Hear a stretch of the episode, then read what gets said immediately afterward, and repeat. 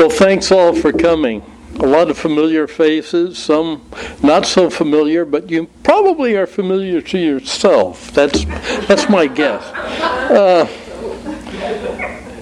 the uh, Beneath the Coyote Hills is uh, well, it was a book I had to write.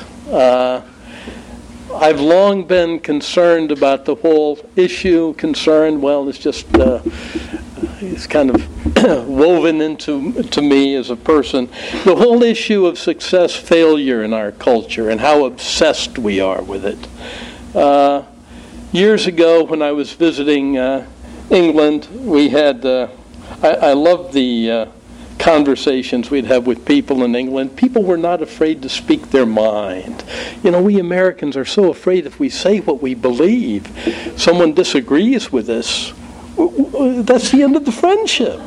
Whereas I found that, you know, with our friends in England, the whole point was to disagree with each other, to get angry, to yell at each other, and then you were best of friends. Next day it was forgotten. But uh, a woman said uh, one night, uh, You know, you Yanks are obsessed uh, with success and, and with the idea that if something happens to you, it's always your fault. And I'm thinking of Heraclitus, the Greek philosopher, who said, Character is fate. Well, maybe everyone in Western culture believes to some extent character is fate, but we've taken it to another level witness Mr. Trump. Uh, we believe that if we get cancer, we've done something wrong. Maybe I didn't eat right. Uh, maybe I didn't exercise enough. Everything is our fault. If we lose our job due to an economic downturn, it must be our fault. I messed up. I suppose that if we go to war, and uh, which we've done plenty enough, and you are wounded in battle, it must be your fault. Well, I've always had a bit of a problem with this. Uh, I do think that it's very difficult to know to what extent something happens through our own uh, efforts, so to speak, and, and to what extent it happens through simple luck. We don't know. So, in a way, this is a central idea in this book. It's what motivated it. And every, every work of fiction, of course, is about fate. I mean, what else could it be about? But in a way, I double down on that in Beneath the Coyote Hills and really make it a theme. Uh, a lot of people who I've had the pleasure of being interviewed a number of times already about the book, and everyone's asked me, I mean, everyone who's interviewed me has asked, so, were you thinking of Donald Trump? I said, Well, actually, the book was finished before Trump was running for president, but in a way, he and people like him, because we have plenty of them, were there in the back of my mind. And so, you will see here in the chapter I'm going to read, chapter 2 you will see a character at the end of the chapter who may be a little like Donald Trump. I don't know, perhaps. But what's going on in the book is that the main character, Tommy, I'll just tell you a little of this because otherwise it might be a bit confusing. It wouldn't be if you read the first chapter, but when I'm starting in the second, it might be. This is basically Tommy Aristophanos' story. He's uh, a man who has very little luck in his life. He's uh, an epileptic visionary. Of course, he has the situation that he is thrown to the ground at times through no fault of his own. And he has to get up again. That's the whole thing. Can he get up again? Uh, so he obviously knows that it's not all a matter of our own choosing things happen we have no control over. So Tommy is writing a novel about a man named V.C. Hoffstatter, Volt. Volt is his opposite. He's a man who has great nothing but luck in his life. He's very wealthy. He builds he builds an economic empire. And what happens eventually in the book, I won't give too much away, but Tommy's story about Volt invades the novel I'm writing and begins to take over. So Volt steps out of the novel that Tommy's writing and enters his life. and causes him all kinds of trouble. But that's only the beginning of it. There is perhaps yet a third novel within this novel. And in the end, I have no idea who's writing it. I wrote part of it, I believe, but I'm not sure I wrote it all.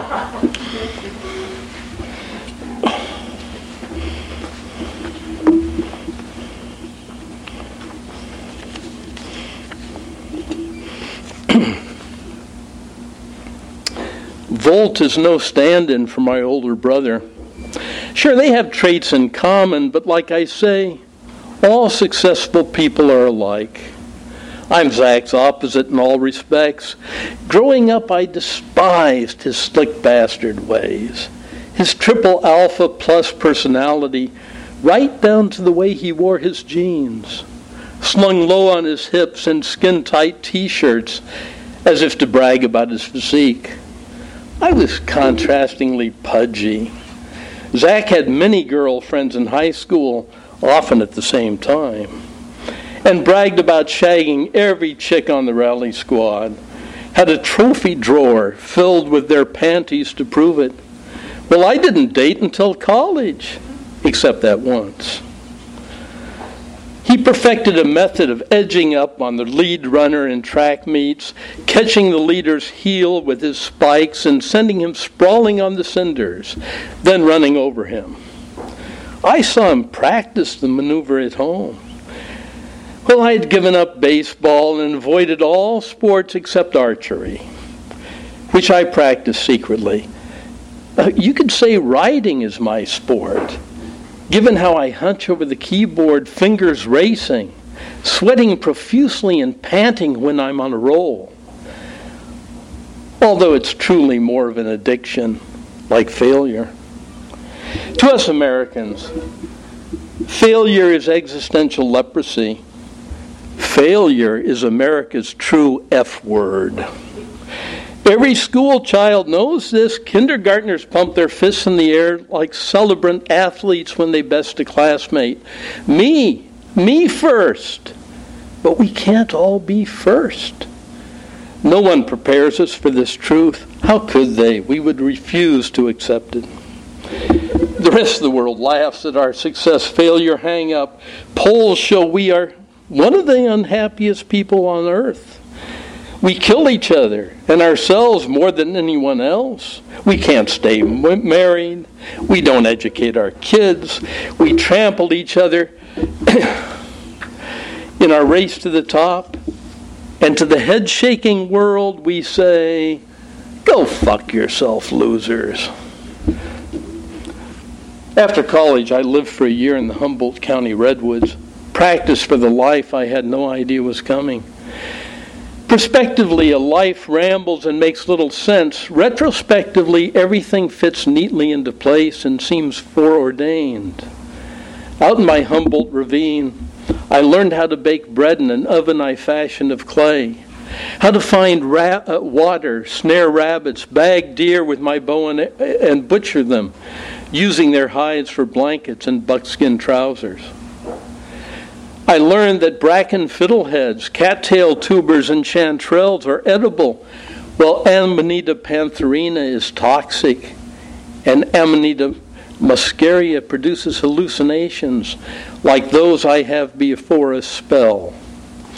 I fashioned a fish weir in the stream that flowed through my canyon, its steep walls dense with old growth redwood, too steep to log. The coast range, with its ravines and dense forests, is an unexplored wilderness as wrinkled and convoluted as the human brain. Flatten it out, it would be the size of Texas. Little wonder that Bigfoot thrives there undetected. I often saw Sasquatch footprints, but only once got a glimpse of one. Its eyes glowing from the forest as it watched me sitting by the campfire. At first, I thought one of my demons. Then I watched it bound up a precipitous slope in the moonlight as though over flat ground. I had no spells out there, no accidents. Makes you wonder if trouble has a human face, like the devil. I lay out under the night sky with arms folded behind my head, the cosmic chorus humming and twinkling in a narrow strip above columnar redwoods, about close as you can get to ecstasy. After Humboldt, I fell into the soapstone hash pipe business in Berkeley. Falling into things is a theme in my life. Maybe that's the difference between successful, maybe that's the difference. Successful men plot their lives on a spreadsheet, while we unsuccessful types don't even take notes. I met a girl named Karma who knew Berkeley Don, who sat cross legged on Telegraph Avenue with walnut hash pipes spread out in a filthy blanket in front of him. It was said he had been sitting there since 1968. Ageless, like Walt Whitman, Don had brought the 60s along with him into the present. Everywhere else, it was the mid 80s, but Berkeley remained suspended in the 60s like a long guitar riff in a non-stop Doors concert, which no one wanted to leave. Karma suggested we make soapstone pipes, guessing the soft, soft stone, a natural insulator, would provide a cool smoke. we carved our first pipes by hand and hand polished them, streaks of color hovering beneath the glazed, surf- glazed surface like ghost images. Our pipes sold faster than we could make them. So we converted our rangy apartment on Blake Street to a pipe factory and bought a bandsaw to rough out pipes from sheets of stone, a press to drill inhalation and bowl holes, and power sanders to shape and smooth them. We made three basic models short Tudors, long slender tokers, and small oval pocket pipes a smattering of Indian peace pipes, we would drive to San Francisco, our tercel weighed down with boxes full of pipes, and sell them to head shops and liquor stores. We walked the mean streets of the Haight and Tenderloin, our pockets bulging with rolls of bills. So scraggly haired and funky, our jeans coated with soapstone, soapstone dust that no one paid us any mind. Berkeley Don was right out of a Ginsberg poem. A round, soft bellied, mellow man in a white Indian Kurta pajama shirt with embroidered collar and sleeves, sitting in a lotus position out front of Moe's books, chain smoking weed, his glossy pipes arrayed like totems on his blanket, tangled black hair cascaded over his chest, and melded with his dark beard and chest hair spilled out of out the tunic collar like a fringe of animal fur. His round head seemingly haloed in a dark nimbus, a bald patch dead center of his skull like a mortal wound. Before discovering LSD and peyote, Don was pursuing a PhD in nuclear physics.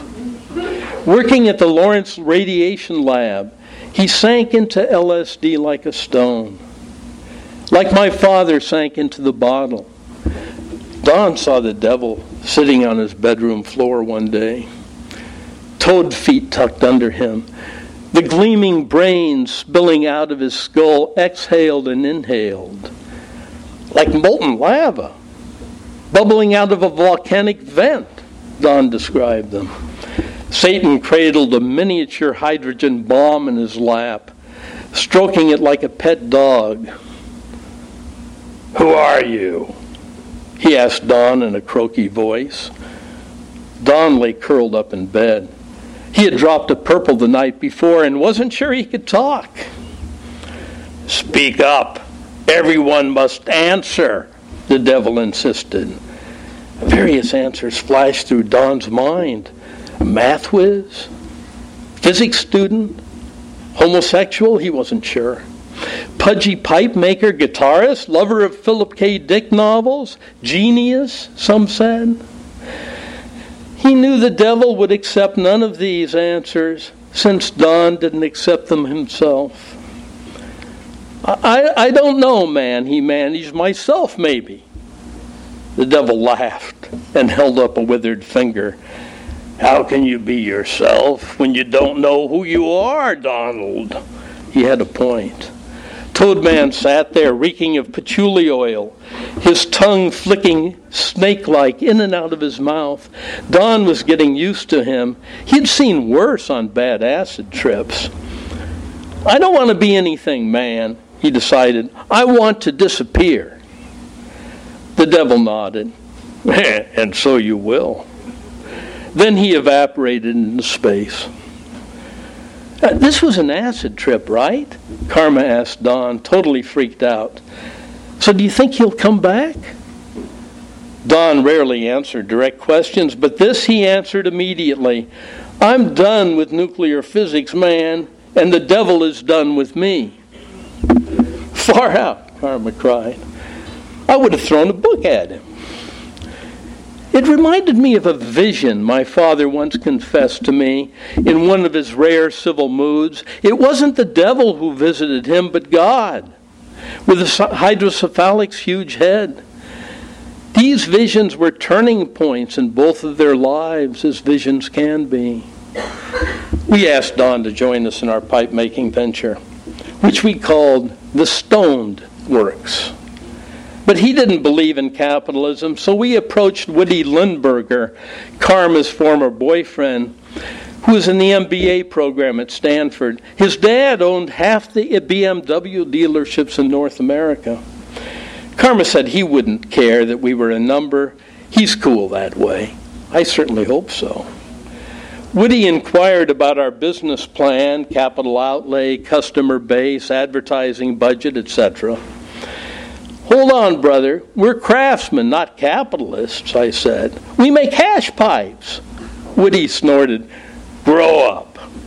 We're all capitalists. Karma says you're making money. If there's a demand for your product, it's worth checking out. He visited our shop, dowdy furniture covered in stone powder, which formed little drifts on bookshelves. Infused our blankets, floated atop water in the toilet bowl, and hung like mist in the air. We worked with the windows open. Still, we were constantly hacking and coughing. Jesus, Woody said, that shit causes silicosis. The disdain in his eyes reminded me of my brother Zach. We took Woody on our sales route. He was too antsy to have tea with Avery, owner of the White Rabbit Shop in the Haight, one of our best customers. Tea with Avery was a tribal ritual an assertion that this wasn't just about money. He's a freak, Woody said when we left. We're all freaks, I protested. There's a protocol, brother. People want to get to know you. Woody snorted contempt. This isn't a love in, pal. It's business. He was full of ideas about expansion opening a factory in Mexico, making deals with the big distributors. His eyes held an avaricious sheen. Pop's eyes gleamed like that after he had been drinking and was discussing his plans for the future, barking at us. What? You don't believe me? The long and short of it, Woody quickly took over the business. We were partners in theory, but I couldn't keep up. He made deals with Persian DreamWorks and an importer from Copenhagen to buy grosses of our pocket pipes. Woody told them we were relocating production to Mexico. First I'd heard of it. I supervised production at our tiny factory in a former auto body shop in Oakland, from which exhaust fans spewed soapstone, soapstone dust over neighboring houses. We had industrial sanders and drill presses and four part time employees. I dismissed Woody's impromptu remark about moving production to Mexico.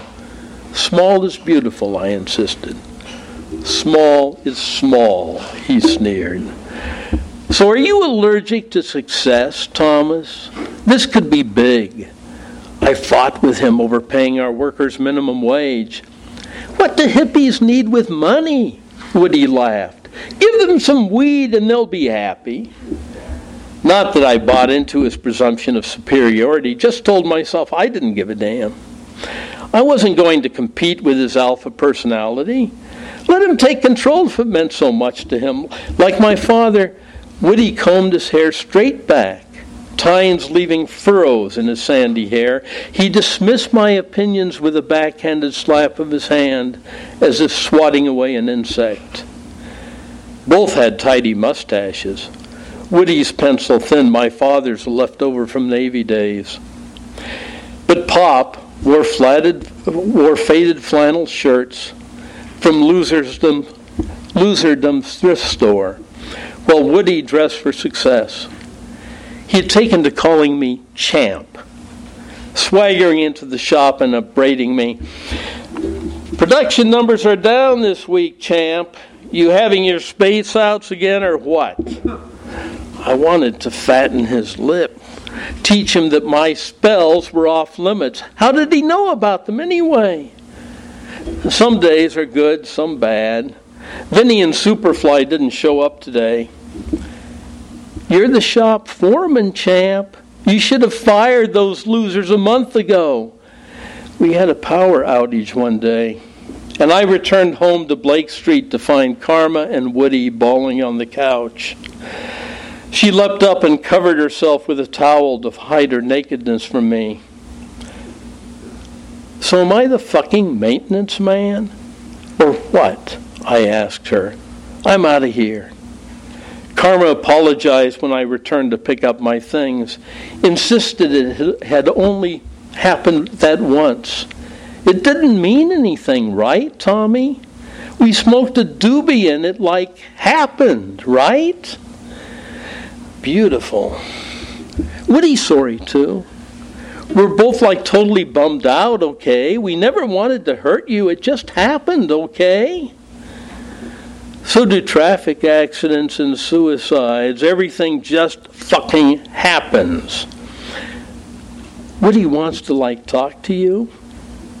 More foreshadowing, but I didn't see it. Do we ever? Later, I would wonder if karma was in on the scheme from the start and how Pop's pet expression ended up on her lips. I didn't mean to hurt anyone, it just happened. It seems that no one ever means to hurt anyone, they just do. Woody stopped by the shop next day, me stupid enough to show up when all the watchdogs of intuition were howling at me to stay away. Woody clamped a hand on my shoulder. Real sorry about the other day, bro. Just something that happened. I laughed convulsively. He regarded me nervously you're not going to freak out on me, are you? Look, we were horny. It didn't mean anything. We're over, right? Okay? Like he was demanding I agree with him. He pulled papers from his pants pocket, something about a limited liability corporation. I was named general partner and chief financial officer. He and Karma were named limited partners. So, what's the difference? I asked. The difference is uh, you receive 40% of the proceeds from domestic production. Karma and I both receive 30%. You're the CFO, pal. You're the man. How's that sound for fair, huh? I've told you I'm not in this for the bread. Then you won't have any objection to signing. We need everything in writing. We don't need lawyers, contracts, and all that shit. We're all in this together. Besides, I need to talk it over with Karma. She's already signed. Woody flashed Karma's tidy signature. Don't get uptight on me. I, th- I thought you weren't in it for the bread. You need to decide now, champ. You in or out, bullying me like Pop did after a spell, chastising me for making the family look bad. Couldn't I have it in my room, for Christ's sake, where nobody has to watch? I had learned to walk away from confrontation early on. It's not easy to break childhood's behavior patterns. So I shrugged and signed the damn thing. Woody gripped my shoulder and smiled, his hand hot as that pipe I would soon use to cauterize my wound. Must have been the same smile Berkeley Don saw the devil wearing. Thanks, champ. He had all he needed. Long and short of it, he ripped me off. They did. I arrived at the shop one morning and found the power tools gone.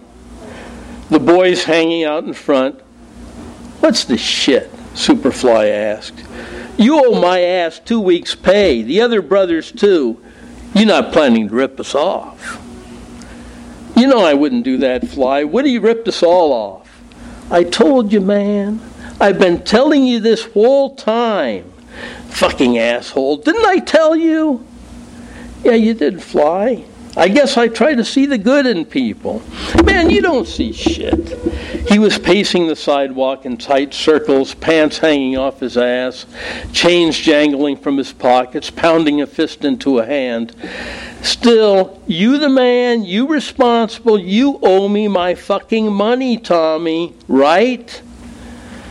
I wrote them all checks from our business account, knowing they would bounce, as with checks written to our suppliers, one to Sears for our latest sander, the largest of all made out to Litton Enterprises, whoever they were.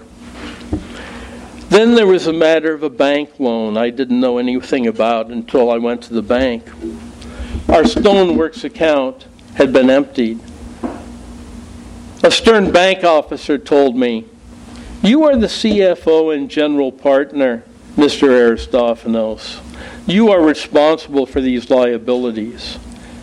He reminded me of Mr. Villalobos, my Spanish teacher in high school.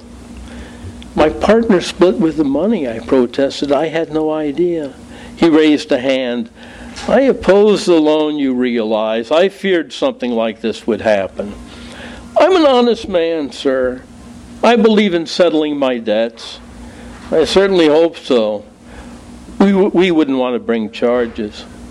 On the, his desk was a photograph of his family, aligned in hierarchical order from left to right, with, with himself at the apex. You look like a happy family, I said. We are, he gimped a smile. All happy families are alike, I blurted. Mine was an unhappy family, uniquely unhappy. I might have guessed that, he said.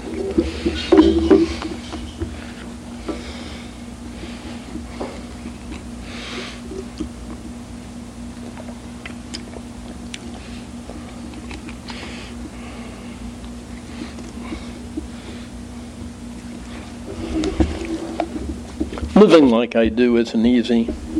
I can't just turn a spigot and fill my glass with water. I have to haul it in. I discovered a live water line in a tumble down greenhouse 300 yards from my camp, behind the old gal's farmhouse. I carry plastic jugs full of water back to camp, hung like dead possums from a pole balanced on my shoulder. Six gallons at a time, always at night. Takes me 15 minutes to fill the jugs, since water comes out of the faucet in a trickle. I must be careful that the old gal's German shepherds aren't out to sound the alarm. They've caught me a few times, and I hear the old gal's creaky voice demanding, Who's there? You who? Hello. I worry that she will call the cops, but she hasn't yet. Once the big male got through the chain link fence and came for me, snarling and gnashing its teeth, lunging at me like some demon out of a spell vision. Even while fighting the SOB off with a 2x4, I wondered if he was real. He caught my foot, and I whacked him across the muzzle. He ran off yipping. Amazed me the old gal didn't come out, as much racket as we made. I mended that hole in the fence with a length of wire and limped home. My foot festered and swelled up with infection, ached to holy hell. I could hardly walk. Dark streaks snaked up my leg, me thinking, here's how it ends dying of blood poisoning, or crawling out to the road hoping someone stops and takes me to hospital. Amputation at the least. Amputated life, amputated limb, poetic justice. Desperate, I heated an iron pipe, pipe in my oil drum wood stove and cauterized the wound with red hot steel. Could smell flesh cooking. Hurt so bad I broke a tooth from biting down on the stick. But it did the trick. Flesh soon healed over with tender pink skin. Saved my leg, maybe my life. I had serial spells for three straight days after shock or anxiety. That's what gets you. They usually don't arrive until after the crisis has passed. I must ward off fire ants, earwigs, and rats which invade my hut. But natural creatures don't trouble me as much as supernatural ones. Sometimes I sneak through the orchard at night to check out strange sounds, hair standing up on my neck, my axe raised at the ready. An ancient spook spirit has begun visiting me dead of night. Tahquitz, or his pal Whirlwind, feared by the Soboba Indians more than death. Both are said to eat a man's soul out of his living body. I've seen his aura, a specter of shimmering gray light against the backdrop of night, cowl shaped head and legs, thin and scaly as a chicken's. I've seen the cavern of his mouth when it opens to swallow me. Six feet across, rubbery black lips, something like a leopard seal's. I've gone sliding down his twisting guts like Alice down a rabbit hole, and though I know it's a spell, a spell vision which leaves me panting, and spent after he is gone, I can't convince myself he isn't real. Like fate, that merciless force which swallows us whole, I can't be sure. Once I saw a huge chicken claw footprint in my toilet pit. Another time found my hut ransacked, clothes scattered over the floor, dishes shattered, and pages of my scribblings pasted against rough walls like a dust devil had blown through. I can't tell where the mind scribbling ends and reality begins, or if there is any reality at all. Perhaps it's all just scribblings. Woody set up shop in Mexico and signed contracts with all our accounts, including one with Persian DreamWorks to supply 20,000 hash pipes a month. I didn't see a penny given that clause in our LLC agreement guaranteeing me a percentage only of domestic production. Woody was as cunning as my brother Zach, or V.C. Hoffstatter.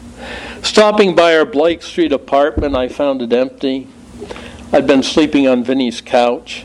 Karma had left a note on the door. Sorry, Tommy.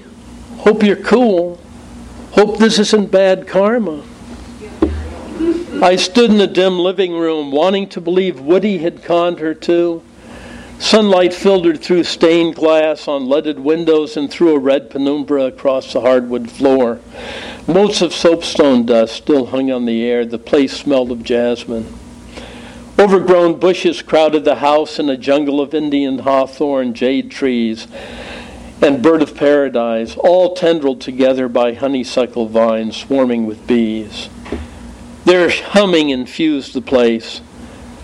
I recall I recalled how we had curled up naked on the couch, with their hum forming an aural cocoon around us. I told her my spells often began with the furious buzzing of bees swarming up from my belly.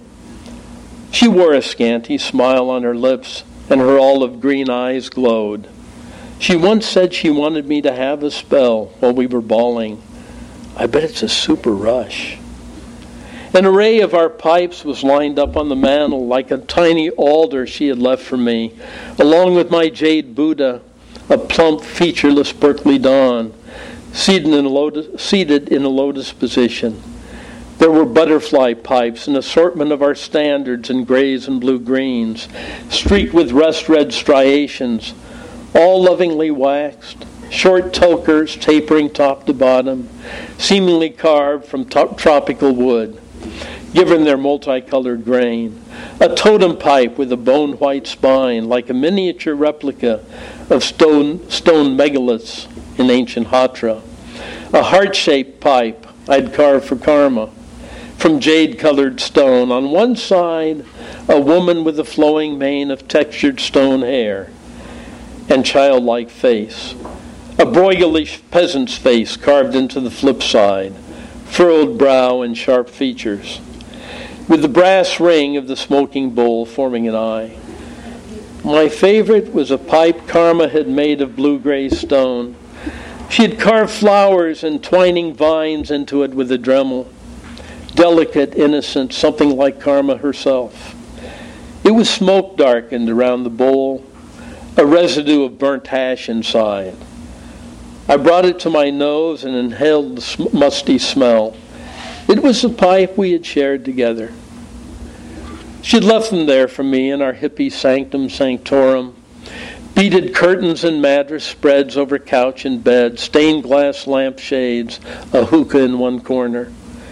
The lingering scent of patchouli oil melding into jasmine.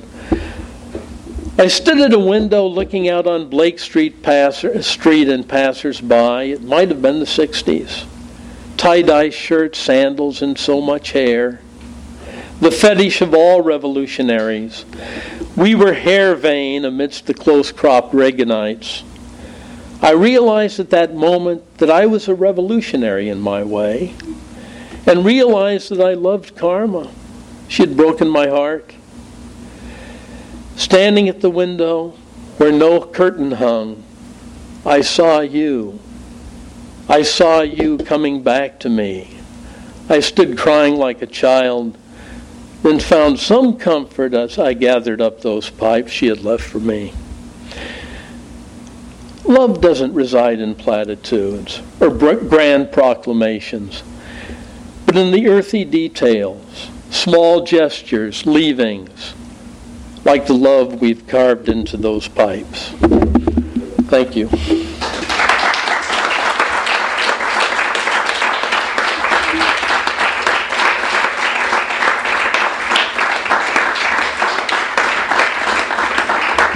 Any questions, thoughts? Yeah. Karen? It's, it's so great that you just brought the subject of success and failure at the beginning. Um, I don't know that I have anything to say or ask about it, but, but um, well, except that I guess talk more about how you came to that. Mm. Well, to be perfectly honest, I had a a reading tour in San Francisco after my last book came out. And the first reading was at the San Francisco Public Library, the main library. So this is great. This is exciting. There'll be a big crowd there. It'll be great. Well, there were, at that reading, there were the two librarians. There were two students, high school students. I don't know how the hell they got there. I think their teacher, for some reason, just looked through the paper and said, "Go to this event." So they did, and there were three homeless people. I was delighted to read to the homeless people. They seemed like my perfect audience for that book, and that was it. So I, you know, okay, all right, that's that's all right. My next reading was a little better. It was in Berkeley and at least some old friends and uh, and my niece who I hadn't seen in years, and and a cousin of mine I hadn't seen in even longer showed up, and a few other people. Then I had a reading over at Book Passages in uh, Marin County. I don't know if you know that big fancy store. They're so proud of their tremendous reading list, and they, you know. Well, thank God my wife was there and one other person. So after that reading, we're staying at a motel in Berkeley. I'm walking down the hall and thinking, you know, I don't know if I want to quit writing. It's in my blood. I have to quit writing? That. Hell with the rest Why do I need to publish books? Why don't I have need to go out and promote books? I don't need to put myself through this because despite what writers will say, I don't care what the critics say about my work. I never read reviews. Bullshit. I don't care if no one reads my book. What do I care? Bullshit. We do care. We do. We want an audience. You don't just write or put it in the drawer. You don't just dance to have no audience. You don't paint so that you stick him in the storehouse. So I was pretty down. I was really pretty down. And uh, the book sales were absolutely abysmal. Now, I don't write to sell books, I write, uh, but I would like an audience. So I came back home, and this book literally poured out of me. It was like I had an ailment of some kind. I wasn't writing it, I was just taking dictation. And uh, it was pretty fantastic, but. Uh, it's that's that's kind of how it happened. But it's something I've thought about all my life. Uh, been an issue for me and, and for all of us, of course. It's an issue for all of us. Yeah, I think you really touched a nerve, and so I was just wondering Yeah. how particularly you came to it. Because, you know, we all feel it, but we don't necessarily not able to name. No, we don't. We don't like talking about it very much, which is understandable. I mean, it's oh, what a revelation this is. Yeah, I wonder if you have the same feeling as me coming into a yeah, It's always fun. It makes you feel physically sick. yeah. Oh, I I know the feeling exactly. It's a bookstore around. And I know that, you know, they've been wonderful people have written all these books, and there they are on the shelves. Yeah.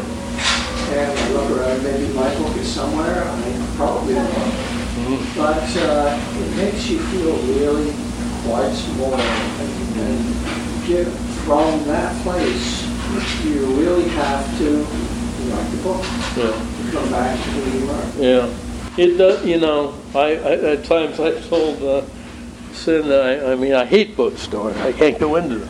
Of course, it was great when I was first starting out. I see. I, I did everything backwards. You're supposed to have success later on. I had great success in the beginning, and then I couldn't even get a response from my editors.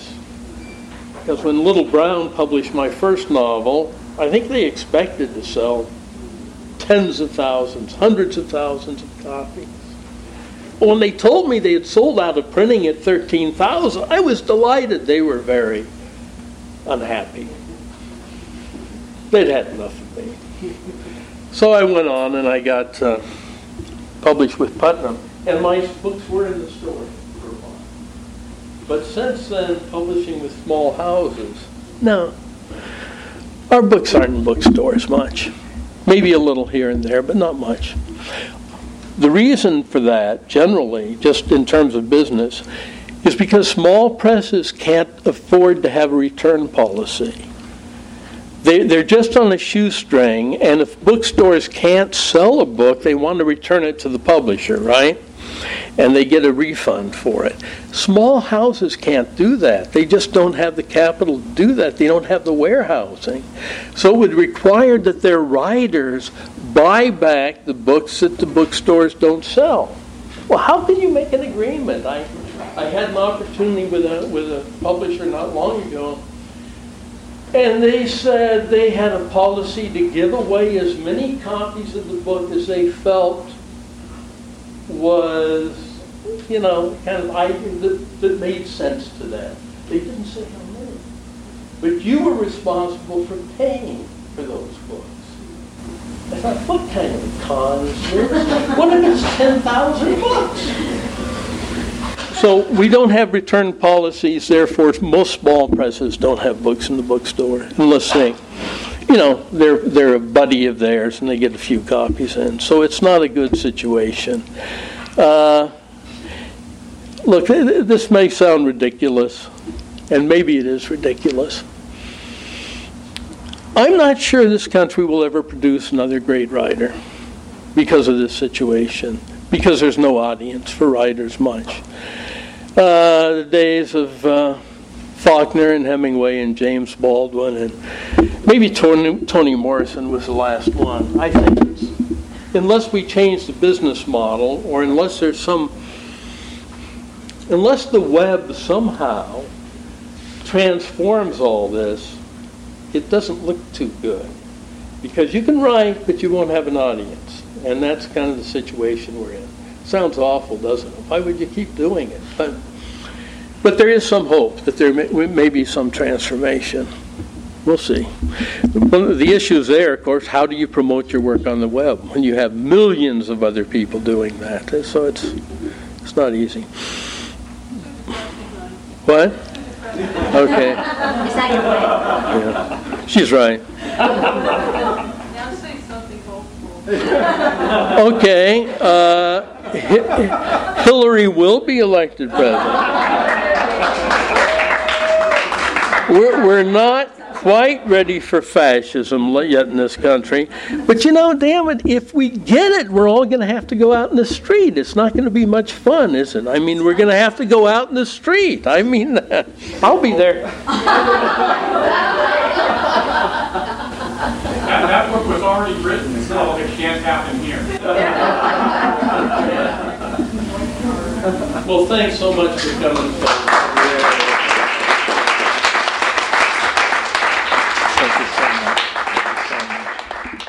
You've been listening to the Skylight Books author reading series. Don't forget that you can listen to this and all of our other great podcasts at skylightbooks.com.